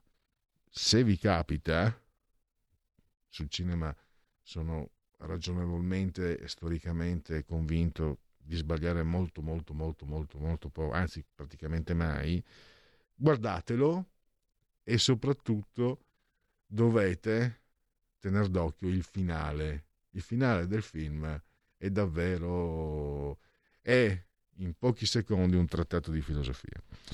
Va bene, andiamo avanti. Tina Mont, figlia d'arte, bellissima attrice, un grandissimo calciatore, era del Liverpool, Kevin Keegan, ha due palloni d'oro addirittura, 78-79, un grande centravanti austriaco, Hans Krankl, pallone d'argento nel 78.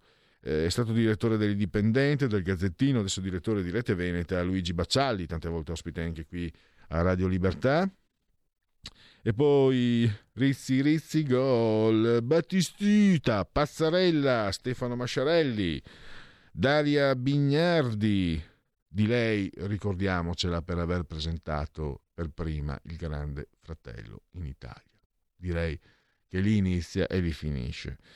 Luca Leoni Orsenigo, il canturino, famoso anche nelle cronache per aver agitato, il, era un parlamentare leghista ai tempi, del 92 o 93, adesso l'anno preciso non me lo ricordo, ma agitò il cappio in uh, Parlamento con grande scandalo.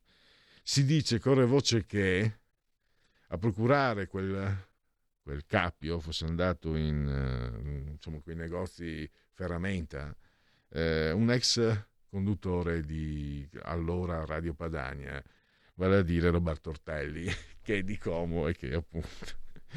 Quindi eravamo sulla notizia anche quella volta.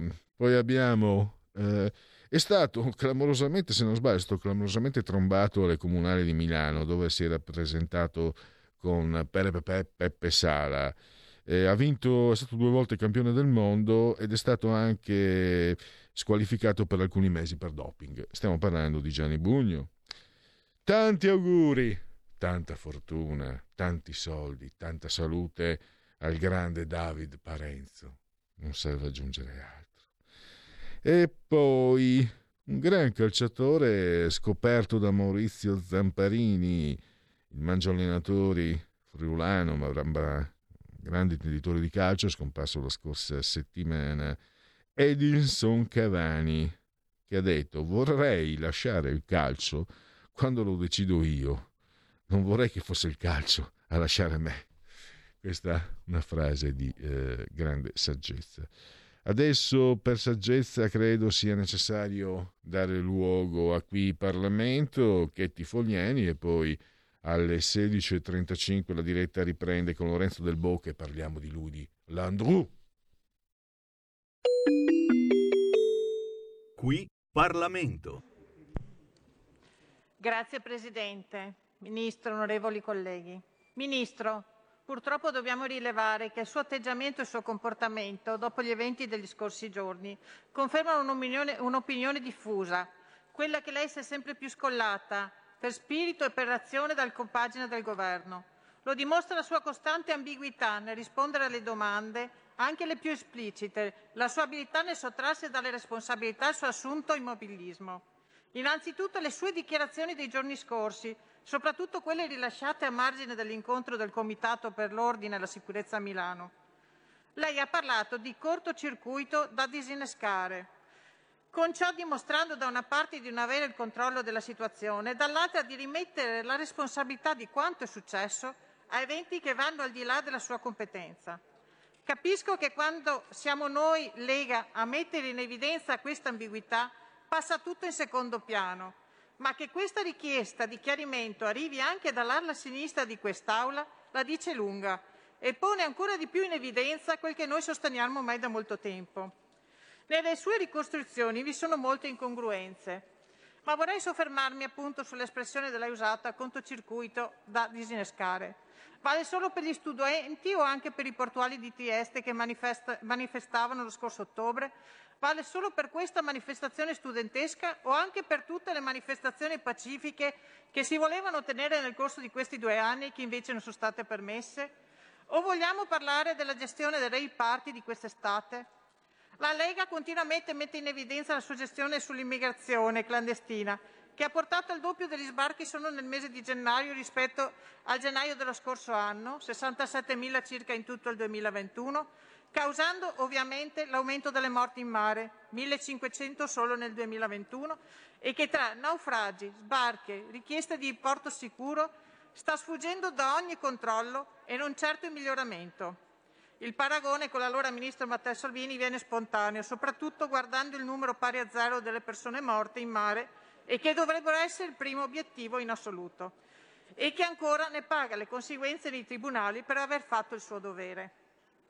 Tornando all'argomento di oggi, dalle sue dichiarazioni, ad esempio sugli scontri delle manifestazioni di Torino, hanno visto coinvolti in prima persona 13 su 17 denunciati per vari reati sono attivisti di un noto centro sociale, gli altri quattro sono esponenti dei vari collettivi studenteschi. Si evince che la situazione sia andata oltre il limite, così come in altre piazze oggetto di scontri.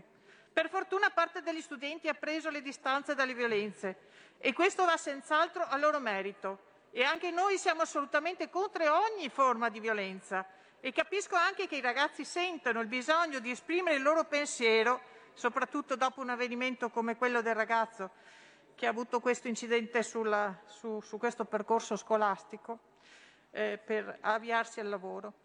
Oltre al fatto che sia un loro diritto, ma sempre però nel limite del rispetto altrui e pacifica convivenza civile. E chi garantisse che ci fossero solo studenti presenti alla manifestazione? Le forze di polizia non si contrappongono per definizione a nessuno.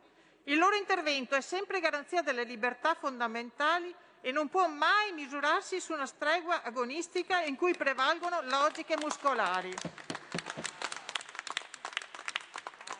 In questi due anni in particolare le forze dell'ordine hanno svolto un super lavoro, soprattutto nella gestione delle piazze, delle autocertificazioni, dei controlli e in situazioni particolarmente complicate rispondendo con azioni di equilibrio e saggezza, purtroppo venendo anche presi di mira e massacrati di botte come nel caso di sgombro di un edificio di qualche settimana fa o l'accerchiamento di domenica sera alla volante. In questa contrapposizione ben vengano le body cam che lei ha citato anche prima, che permetteranno di chiarire molte situazioni ambigue. Sì, chi svolge una funzione pubblica e indossa una divisa rischia ogni giorno la vita, prendendosi ogni tipo di responsabilità e merita tutto il nostro rispetto e la nostra fiducia.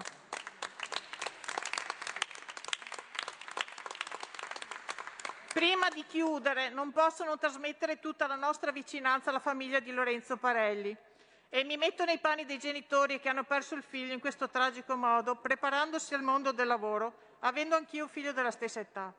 Auspichiamo inoltre che si possa puntare soprattutto al lavoro preventivo, perché ci sarà sempre chi vorrà usare queste manifestazioni pacifiche per creare il caos. Grazie Presidente. Qui Parlamento. Stai ascoltando Radio Libertà, la tua voce libera, senza filtri né censure, la tua radio. Stai ascoltando Radio Libertà, la tua voce libera, senza filtri né censura. La tua radio.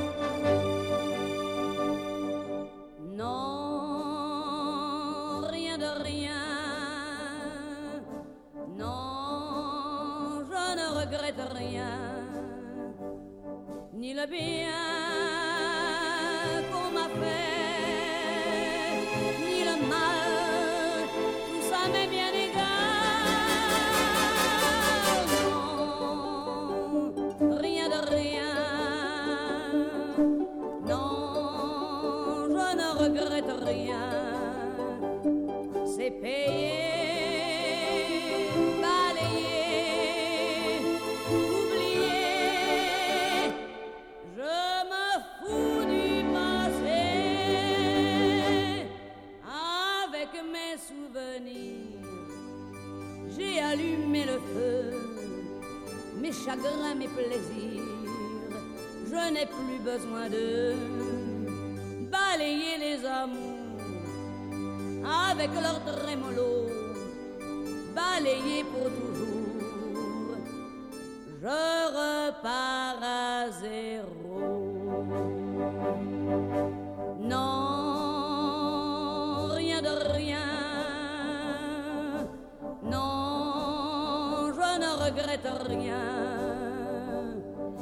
be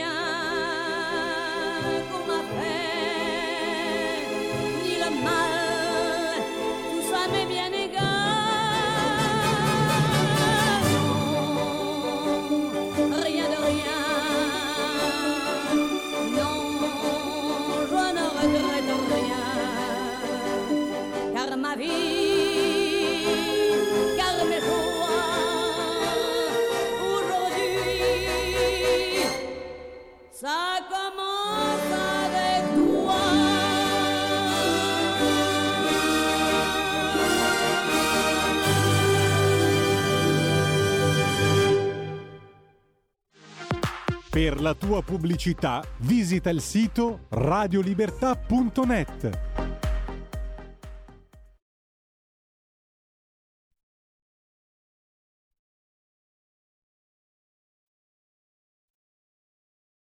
In 30 anni di attività ho avuto modo di vedere le cose più strane. Ho affrontato zombie, vampiri, licantropi, mutanti e spietati assassini. Ho vissuto le storie più assurde e le avventure più bizzarre. Ma la storia più incredibile di tutte è quella che sto per raccontarvi. E questa è la mia storia. Ascoltate Movie Time con Vincent. Ogni sabato dalle ore 16.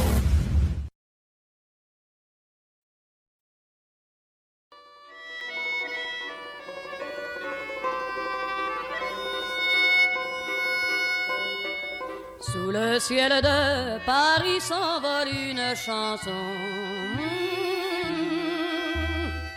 Elle est née d'aujourd'hui dans le cœur d'un garçon. Sous le ciel de Paris marchent des amoureux. Leur bonheur se construit sur un air fait pour eux. Sous le pont de Bercy, un philosophe assis, de musiciens, quelques badauds, puis des gens par milliers. Sous le ciel de Paris jusqu'au soir vont chanter hmm, l'hymne d'un peuple épris de sa vieille cité près de Notre-Dame. Parfois couvre un drame, oui, mais à Paname, tout peut s'arranger. Quelques rayons du ciel d'été, l'accordéon d'un marinier, l'espoir fleurit au ciel de Paris. Sous le ciel de Paris coule un fleuve joyeux. Hmm. Il endort dans la nuit les clochards et les gueux. Sous le ciel de Paris, les oiseaux du bon Dieu hmm, viennent du monde entier pour bavarder entre eux. Et le ciel de Paris a son secret pour lui. Depuis vingt siècles, il était pris de notre île Saint-Louis. Quand elle lui sourit, il met son habit bleu. Quand il pleut sur Paris, c'est qu'il est malheureux. Quand il est trop jaloux de ses millions d'amants, il fait gronder sur eux son tonnerre éclatant. Mais le ciel de Paris n'est pas longtemps cruel. Pour se faire pardonner, il offre un arc-en-ciel.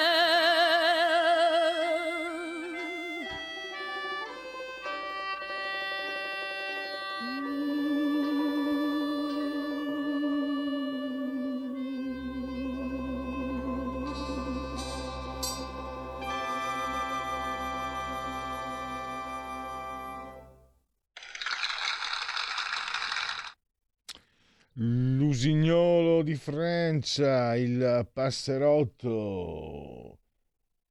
Edith Gassion, in arte Edith Piaf, e direi che è, è stata una scelta, è una scelta che si accompagna poi con eh, la nazionalità del personaggio del quale andremo a parlare tra due minuti con Lorenzo del Boca.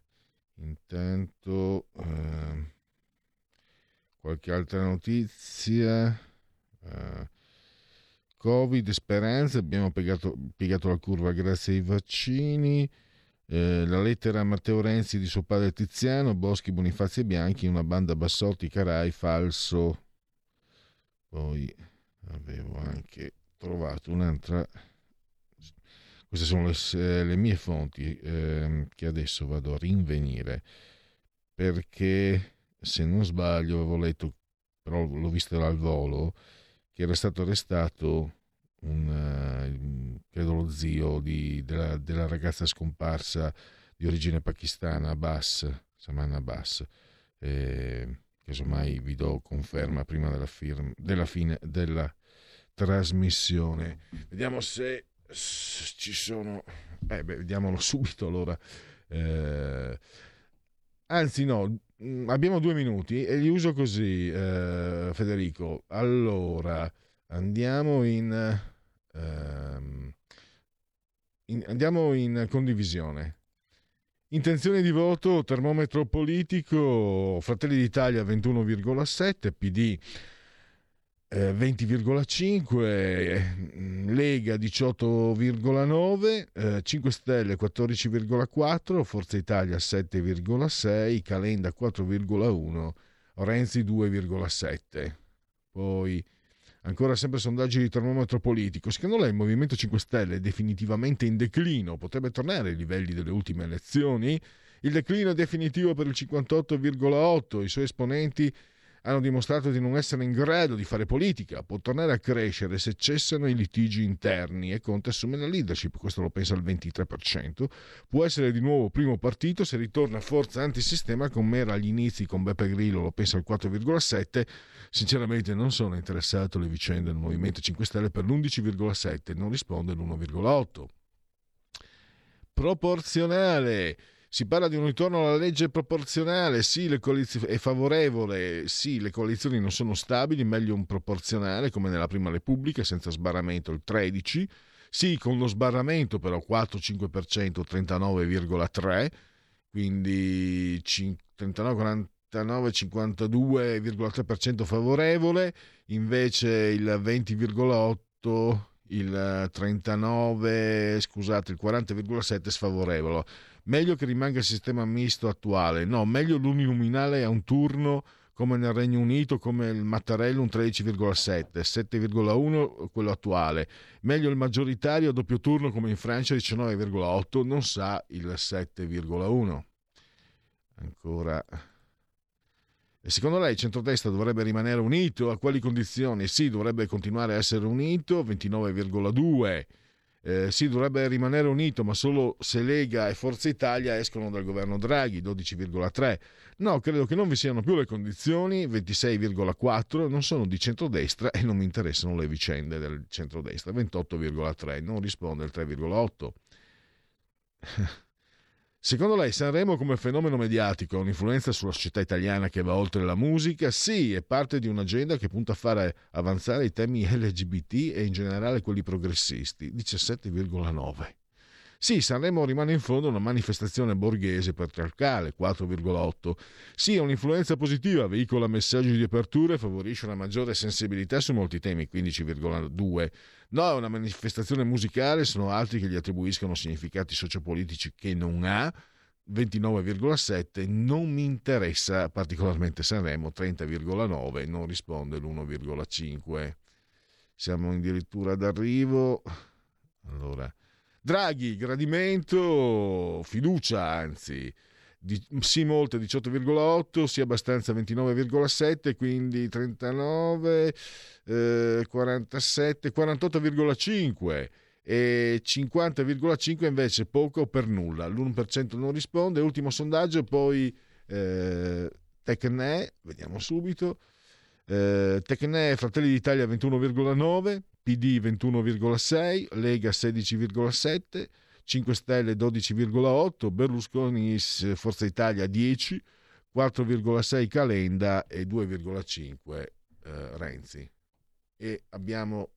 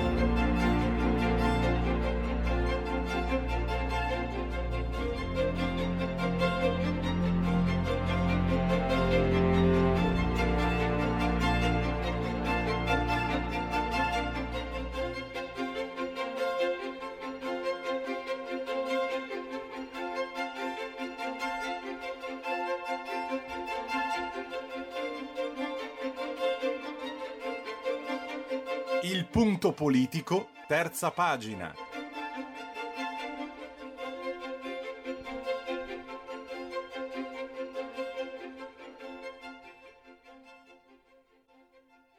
Dunque, di chi parliamo? Di un parigino, buon studente, ingegnere mancato, sergente in congedo, elegante, modi raffinati, 10 donne uccise in 4 anni, fatte a pezzi e bruciate nella stufa, ma sospetto che le vittime siano state anche più di 62.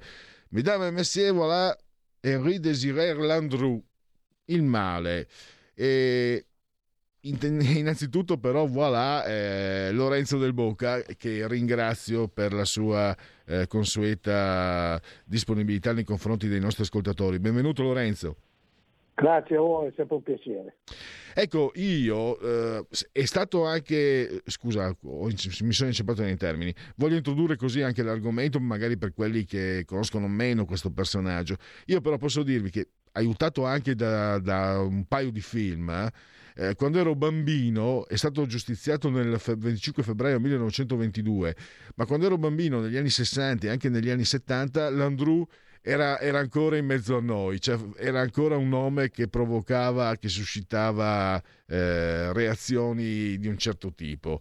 Quindi stiamo parlando di un personaggio reale che però quasi è entrato nella mitologia, è entrato nel, sicuramente nella mitologia criminale euro, europea occidentale e voglio ricordarvi che potete trovare il bellissimo articolo di Lorenzo del Bocca sul panorama che è uscito mercoledì scorso, lo trovate fino a mercoledì prossimo, se ancora non l'avete fatto sia in edicola che online.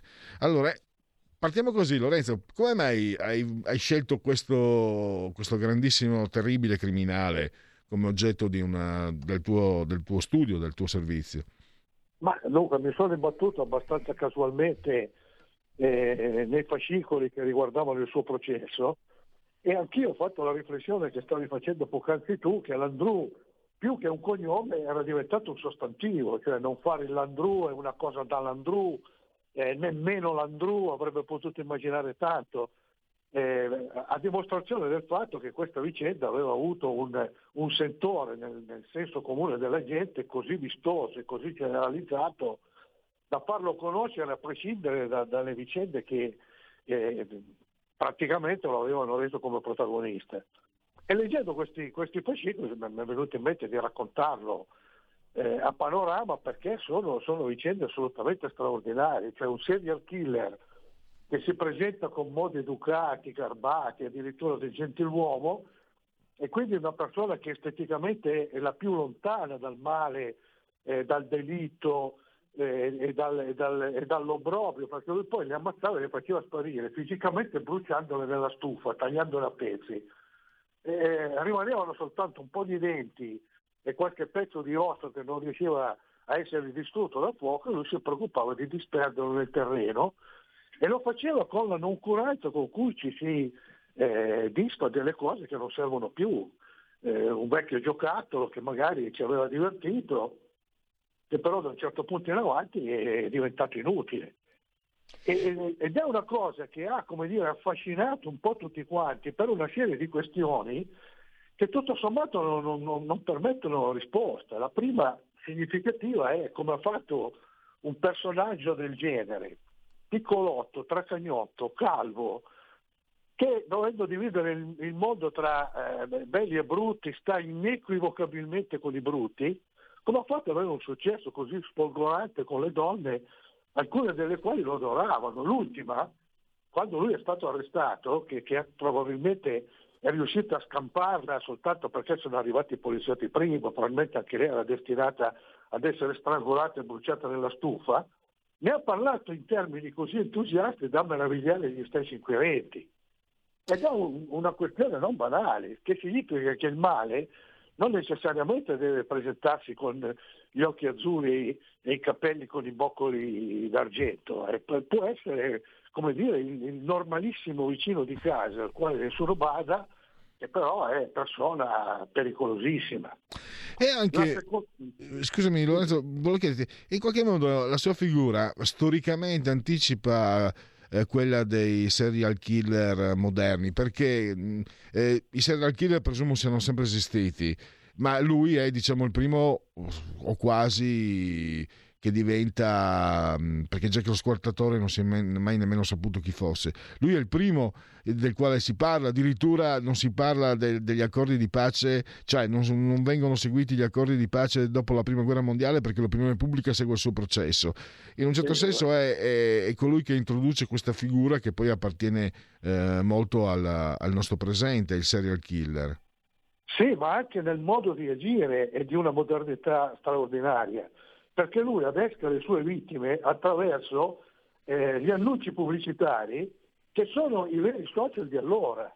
Adesso noi usiamo eh, internet, Facebook eh, e tutte le diavolerie che ci mette a disposizione la tecnica, ma allora queste cose qui erano gli inserti economici che venivano pubblicati sui giornali, dove si cercava e si offriva lavoro, dove si cercava e si offriva un'amicizia duratura, dove si cercava eh, e si offriva di vendere alloggi, di affittare alloggi e lui utilizza questo sistema in modo tale da potersi mascherare fino all'ultimo e, e, e potersi muovere dietro l'anonimato, che è quello che fanno eh, gli stalker, i, i serial killer e tutti quelli che dietro la tastiera si proteggono in una sorta di anonimato fino a quando non viene il momento di emergere.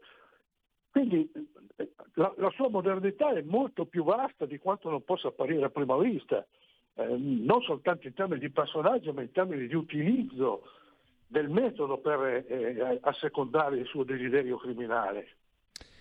E, tra l'altro c'è anche questo mistero che lui alla fine ammette, amme, ammetterà le truffe ma non gli omicidi.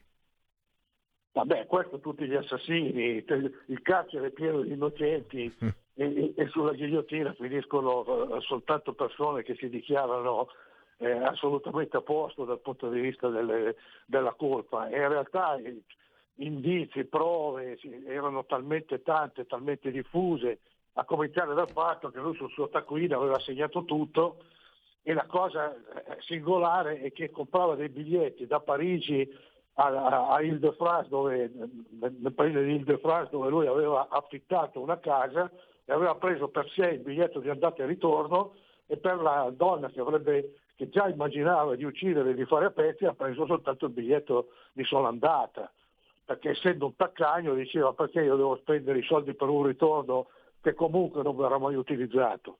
E questa qui era la, la, la prova più decisiva, più evidente del fatto che lui avesse una responsabilità evidente. Dicevo, Lorenzo, lui entra, entra diciamo, nella contemporaneità, nella modernità, però inizialmente evoca anche una figura eh, di, di, fantasia, no? Barba, Barba Blu, che era, eh, dove sono andato a vedere, non mi ricordavo più, una fiaba di Perrault, di Charles Perrault. Sì, sì, certo, perché le fiabe eh, estremizzano i caratteri di alcuni personaggi, che lui, eh, quando la realtà supera la fantasia, perché lui è riuscito a incarnare il personaggio di Barba Blu che era stato costruito con tutti gli elementi eh, come dire, criminali possibili e lui ce li aveva senza aver bisogno di ricorrere alla fantasia. E eh, c'è un altro aspetto, qualcuno potrebbe dire com'è possibile, perché poi 62 omicidi si pensa, no? Eh, tu spieghi anche, siamo in una Francia nel periodo bellico, quindi in una situazione che... Mm, che lo ha anche favorito? Sì, questa, questa è la seconda domanda che, che agita i criminologi, dice come è possibile che nessuno si sia accorto prima che stavano avvenendo queste cose e questa a differenza della prima domanda, cioè come ha fatto uno brutto a essere così rubacuori, trova delle spiegazioni sociologiche più convincenti. Cioè, la Francia allora aveva altro da pensare e francamente con i tedeschi che stavano sulla Senna eh, che praticamente assediavano Parigi, con i soldati che dovevano essere portati col taxi al fronte perché non c'erano più mezzi, e beh, insomma, la gente aveva una mobilità e, e, e come dire, eh, riusciva a sfuggire a, a, qualunque tipo di controllo, a volte volontariamente, a volte involontariamente. Che poteva cercare una donna che, che dichiarava di, di di allontanarsi di 200-300 km perché aveva trovato un fidanzato che l'avrebbe sposata. E, e, questo spiega perché tutto sommato la questione abbia potuto andare avanti un paio d'anni praticamente senza che nessuno si accorgesse di niente. E anche quando è partita l'inchiesta, inizialmente sembrava che non ci fossero gli elementi per incastrarlo, perché le perquisizioni che erano state fatte in questa casa, dove appunto erano venuti gli omicidi, avevano trovato tutto in ordine perché lui si preoccupava di fare a pezzi le donne, di bruciarle, ma poi puliva tutto quanto, e siccome allora non c'erano i RIS di, di oggi che riescono a individuare una piccola macchiolina sul pavimento, ma dovevano affidarsi all'occhio, aveva trovato tutto normale e quindi inizialmente l'indagine comincia e finisce nel momento stesso in cui inizia. Soltanto in seguito, insistendo, poi hanno trovato tutte le indicazioni che hanno, che hanno permesso di arrestarlo. Ecco, un'ultima cosa, Bolocchetti, eh, leggendo no, il, tuo, il, tuo, articolo, c'è un momento in cui lui allora torna dalla guerra, deve mantenere i figli, è in difficoltà e diventa un ladruncolo e poi sparisce per evitare il carcere e riappare questo truffatore eh, glaciale, tremendo, che sceglie scientificamente le proprie vittime, no? non devono essere troppo belle, non devono essere troppo ricche, non devono avere possibilmente parenti, eccetera, eccetera. Ecco, cosa, ti, ti, cosa possiamo immaginare? Eh, una, una, specie di, di ritiro per poi tornare, non lo so. Un... Ma no, cioè, immaginiamo uno che capisce che rubare poco, rubare tanto, rischi lo stesso carcere e quindi allora tanto vale rubare tanto. Questo è, è un po' anche come dire un, un, un adagio della, della, saggezza popolare, eh, che se rubi una mela e una pagnotta vai in galera, se rubi miliardi ti, ti fanno il mutuo perché questi soldi li spesi per bene. E lui si rende conto che com- comincia in effetti con piccole truffe, mi pare che fa un'inserzione anche qui sempre sul giornale e offre un posto di lavoro a un fattorino a condizione che abbia la bicicletta. Nel momento di distrazione di questo ragazzo che si presenta, lui gli ruba la bicicletta e così alla sera non, non lo paga e anzi lo licenzia perché non ha più la bicicletta per fare il servizio del quale lui ha bisogno. ruba la bicicletta a uno, fa un'altra truffettina di per gioielli a un altro e finisce nei guai, al punto tale che corre il rischio di andare in galera. Allora lui, proprio approfittando del fatto che in quel momento la Francia è in un caos, ha facilità a mimetizzarsi, a cambiare identità. Però in quel momento capisce che truffare per truffare tanto vale spararla grossa. Allora dice non ruberò più una bicicletta, porterò via l'hotel di questa signora che io faccio invaghire di me e poi faccio fuori e divento proprietario dell'hotel. Infatti lui appunto sceglie le donne in modo che appaiono abbastanza anonime, perché una bella donna la si vede, la si guarda, la si nota, come anche una brutta donna. Allora lui le prendeva di mezzo e mezzo, non troppo belle, non troppo brutte, non troppo giovani, non troppo anziane, abbastanza ricche, ma non così vistosamente ricche appunto da attirare l'attenzione. E naturalmente con, con, con pochi legami familiari per non dover dare delle spiegazioni. Certo. E trovando tutte queste donne ne trovo una che è proprietaria di appartamento, che di quei tempi era una ricchezza significativa, un'altra che aveva l'hotel, un'altra che aveva grandi proprietà, aveva dei mobili antichi significativi, un'altra che aveva dei terreni, in modo tale da mettere insieme eh, di fatto una piccola fortuna. Siamo arrivati alla conclusione, eh, io ti ringrazio, grazie a Lorenzo Del Bocca, ricordo ancora che eh, questo bellissimo articolo lo potete trovare su Panorama fino a mercoledì prossimo, sia in edicola che online. Grazie a Lorenzo Del Bocca e grazie a risentirci a, a presto. Grazie a te, grazie a voi. Allora, siamo verso la conclusione, vediamo se ci sono... Allora, sì, ci sono messaggi. Dunque, questo... Ah, sì. È bella, bellissima Manzoni. Volevo quasi mandarla, visto che, che si dà anche è una scena, visto che c'è San Valentino, vedi tu se magari mm, si può segnala è una scena fatta credo da, non so se sono attori dilettanti o cosa, ma molto, credo che sia anche godibile anche solo ascoltandola, poi vedendola. Grazie a Manzoni. E poi, ma allora Radio Padania non era libera, bisognava cambiare il nome in Radio Libertà. Chissà perché qualcuno lo saprà di sicuro, ma non lo dirà mai perché appunto si ritiene libero. Ciao Gio Davarese. E, e qua vediamo. No. no, questo è un filmato. E sai, come la penso, sai come la penso io, sai che, eh, come diceva Goschi, neanche la pietra, neppure la pietra è libera perché aspetta il tempo che la riduca in polvere. Oh.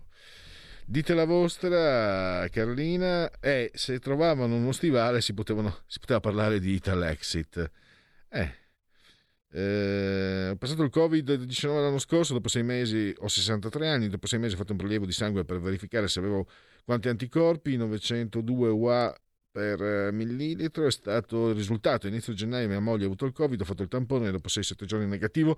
Mia moglie aveva fatto il tampone per fine quarantena negativo, io lo stesso giorno negativo, il giorno 8 febbraio vado a fare l'esame anticorpale e, e nel frattempo ho anche donato il sangue due volte, ma avendo l'immunità naturale perché mi devo far fare il vaccino? Da domani però ci sarà l'obbligo, ma non lo faccio. Grazie e buona giornata. E, e poi... C'è da chiedersi più che altro come ha fatto a salvarsi la moglie a fare quattro figli con questa bellezza rara. Questa è, è Lalla, dal, dal, sì, è Lalla.